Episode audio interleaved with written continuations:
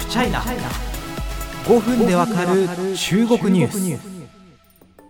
あの最近ですね複数の人に同じ質問を聞かれたんですけどあの今1月中旬なんですけど収録当時。あの北京オリンピック開催するんすか？みたいなことをすんげえ聞かれていやまあするだろうとしか言いようがないんですけれどもあの結構やっぱその辺を気になさってる方多いのかなと思います。今日も別の方に同じ質問をされましてですね、あの、オミクロンと北京オリンピックの関係みたいなものをですね、一回まとめておいた方がいいのかなというふうに思っております。あの、今、1月中旬時点ではなんですけれども、あの、チケットの販売要項、公表されておりません。まあ、おそらくこのラジオが乗る頃には、えー、まあ、一般のお客さん入れるのか、招待客に絞るのかといったところ、あの方針発表されていると思うんですが、やっぱり、えー、開催約2週間前になって、チケットの買い方すら発表されていないというのはかなり慎重ですよね。まあ、北京にもオミクロン株感染者が出ましたし、よりその辺は慎重な検討が必要になってくるのかなというふうに思ってます。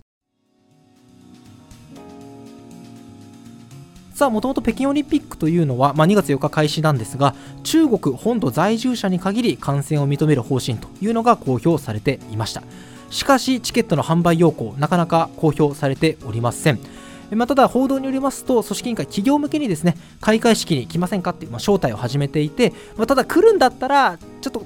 北京市離れるのやめといてねみたいなことを要求しているというような情報が出てきてます。まあ、企業への招待はするんでしょうか、あの一般のですね在住者向けにチケットを売るのか、あるいは招待制とするのかというところでおそらく判断待っているんでしょう。まあ、それに先立ってですねあのやっぱり天津市で、え、新型コロナウイルスオミクロンを含み、え、感染が広がっているということはその背景にあるでしょう、えー、まあ、中国在住の方よくご存知だと思います。あの天津から北京というのはですねあの高速鉄道という速い電車に乗ればあの30分ぐらいで着いちゃうわけですよね。しかも一部あの競技会場がねあるある河北省とも隣接しておりますので相当神経を使っていたわけです。それがまあ案の定と言ったら失礼かもしれませんけれども北京で感染者が出るという事態になったわけです、まあ、この天津市でもう感染が出た時点である程度予測されていたかもしれません。あのある中国のジャーナリストの方もですね天津に感染した時点で天津と北京こんな近いんだぜって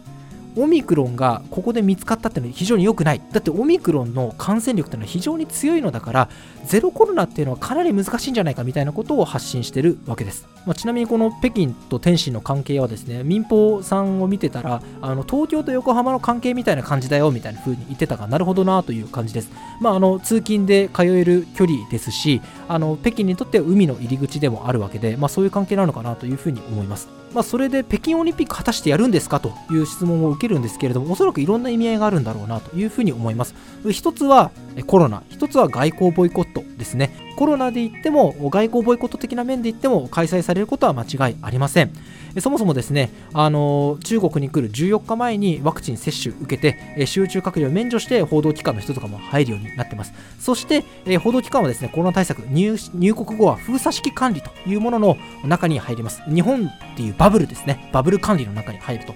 具体的にどういう内容かというと毎日 PCR 検査健康観察を受けてそして行き来ができるのは専用のシャトルバスに乗って会場とかプレスセンターのみということです。一般の人とかその他中国社会との接触は不可というふうになります。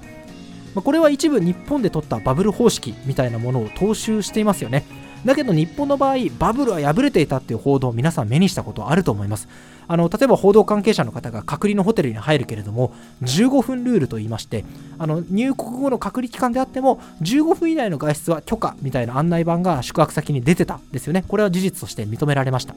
まあ、中国ではもちろんそういうものは設けられておらず徹底したバブル穴のないバブルを目指しているということです、まあ、この辺はさすがに日本を見て学んでるなと言わざるを得ません。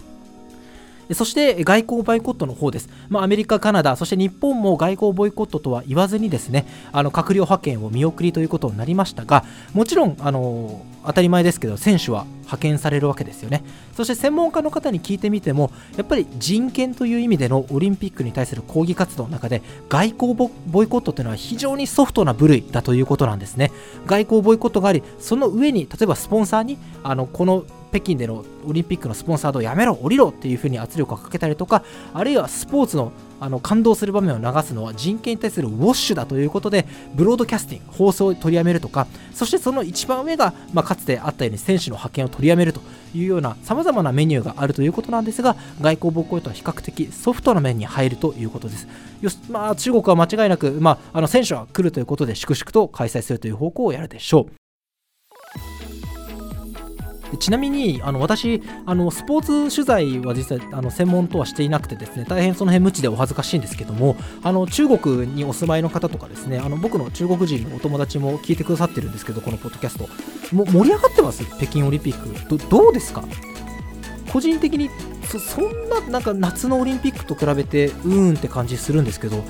どうでしょうかね。あのね中国のお友達聞いたらいやなんか今回好きですんげえ注目してる選手いるんだよみたいな教えてくれたんですけれどもあそうなのかと思いつつもなんか夏のオリンピックの方がすごい盛り上がってた印象なんですけどぜひちょっとオリンピックと絡めたエピソードを教えてほしいです。あの概要欄からですねワンタップでマシュマロ匿名で、えー、お気軽に質問できますのでぜひお送りください。よろしくお願いします。